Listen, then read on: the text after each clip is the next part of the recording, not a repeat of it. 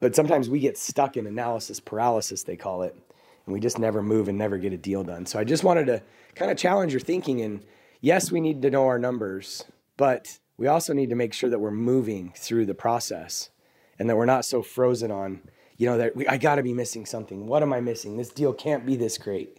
There are good deals out there. And really, the getting moving into a deal, getting moving into starting that business, that's the key to success.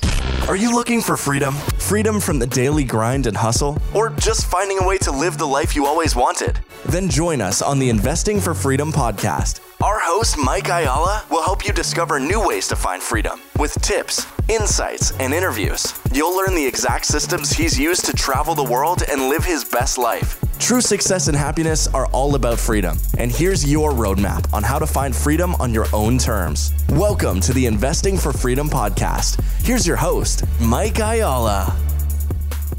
Thank you for joining me on the Investing for Freedom podcast. The most important thing in investing and business is know thy numbers. It's funny, I was just in Mexico City. We took a family vacation, um, which, by the way, if you haven't been to Mexico City, it's a beautiful city. Um, I think it's probably one of the most underrated cities um, in the world. The food scene is amazing. Um, just a great, great place. And I think it gets a bad rap because of you know the cartels and because of the history there and everything that goes on. But they've done a really good job of you know cleaning that city up. And uh, from an investment standpoint, you know if you've ever thought about investing internationally I think it's probably a great place to look at. You know, we've stayed in a couple Airbnbs at different times that we've been there, and you know, a really nice Airbnb um, downtown in one of the most beautiful walkable cities um, that I've ever been in. Literally, Karen and I stayed at a, a really nice top floor Airbnb uh, for seven hundred dollars for the week. So, um, great place to invest. Um, same apartments, you know, two bedroom, three bedroom apartment in some of the nice neighborhoods there, Polanco, Roma, Condesa, they're two to three hundred thousand dollars. So when you look from an investment standpoint, I think it's a great opportunity. Um, anyway, the key to investing is know thy numbers. And when I was in Mexico City, uh, there's a driver there who we use to drive us around, and you know, we've come to know and trust him, and um, just a great guy. And this particular trip, we had all the kids and fiancés and girlfriends and etc. And we didn't really fit in his vehicle. And he was telling me how he's been wanting to get a larger car. And he started telling me about how they can't really afford cars there. He can't, anyways. Business isn't at a place where he could afford it. And so he rents the vehicle um, on a weekly basis from a guy who owns 20 cars.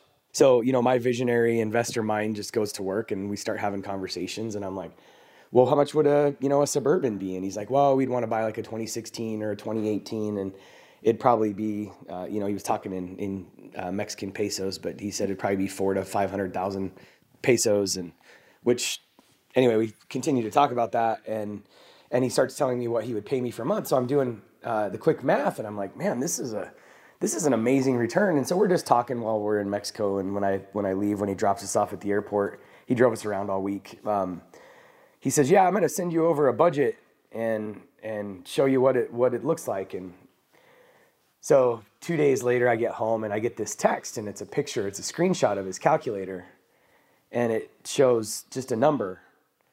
And this is in WhatsApp.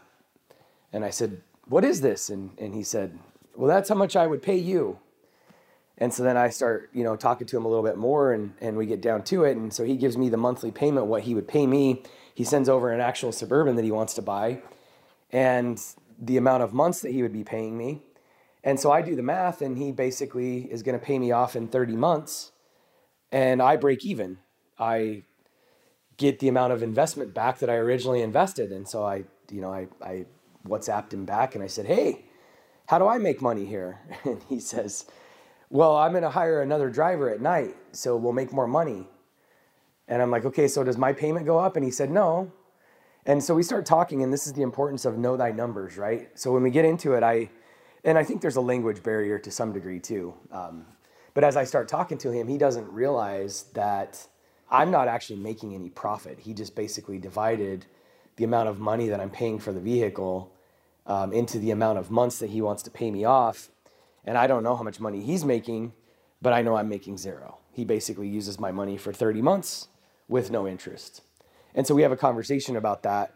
But as I'm talking to him with all of this, it made me realize that the whole time we're talking, you know, he's throwing these numbers at me when we're in Mexico and then when we get back. And, and it's clear to me that he doesn't really know his numbers. And I don't expect him, you know, this guy's not an investor, he's not a businessman. I understand this.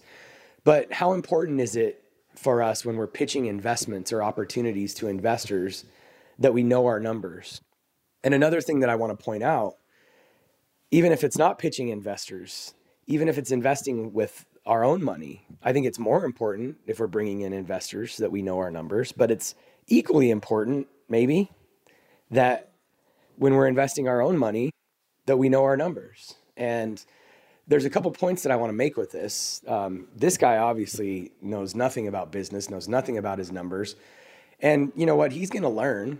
I learned a lot of lessons along the way. I've, um, you know, my education, not having gone to college, um, was expensive. I made mistakes, but also, you know, I learned more from on the job, on the business, investing training by actually going out there and doing the work than anybody could ever learn from a book. So I applaud him in going out there and wanting to, you know, buy his own car and and make mistakes. And usually there's somebody like me along the way who's willing to take this guy and hold him by the hand and just explain to him like, look, I've got to make money too. I'm still considering this deal because I really like this guy. But, you know, there's just a lot of lessons in this of understanding our numbers. And so you got to understand your numbers. You got to simplify things. And whether you're bringing in investors or whether you're doing it for yourselves, I think one of the challenges that we have here, just like this guy, we get so lost in the potential of a deal that we don't really pay attention to what actually really matters and simplify it down to the nuts and bolts. One thing that I've realized as I've invested in bigger and bigger deals, and our spreadsheets get more and more complicated, and the banks ask for more and more information, and private equity groups want more and more detail and we get involved in bigger groups like GoBundance and the spreadsheets just get more and more and more complex with more, you know, pivot tables and all kinds of crazy things. And then we bring in a, a CFO that, you know, starts tweaking things and it gets to the point where, um, yeah, we have all this data, but what are we actually doing with it? And so I wanted to bring this back to something that you can apply today. If you're just getting started in investing, I would encourage you to really simplify it. Let's just talk about this vehicle for a second. How much does the vehicle cost? How much is monthly maintenance? How much is depreciation? How much is the fuel cost? How much do we think we can actually rent it? Um, the just the simple high level numbers. How much interest am I actually going to pay Mike along the way? Because my investor is not going to want to just break even. But we get so lost in the big details, and it can never just be that simple. And I'm just thinking back to when I first started in investing in real estate and how simple my sheet was. It was literally rent and taxes and closing costs and insurance and maintenance and vacancy. A lot of people forget vacancy. Don't forget that vacancy because it's expensive. And you know, if you're going to turn those tenants every 18 months or whatever your number is in your market, um, don't forget you know new carpet every couple years and all that kind of stuff. So, but my sheet was simple, and we need to keep it simple. Yeah, we need to make sure that you know we're not missing something, but you're always going to miss something. And the most expensive thing in investing is not investing, it's time.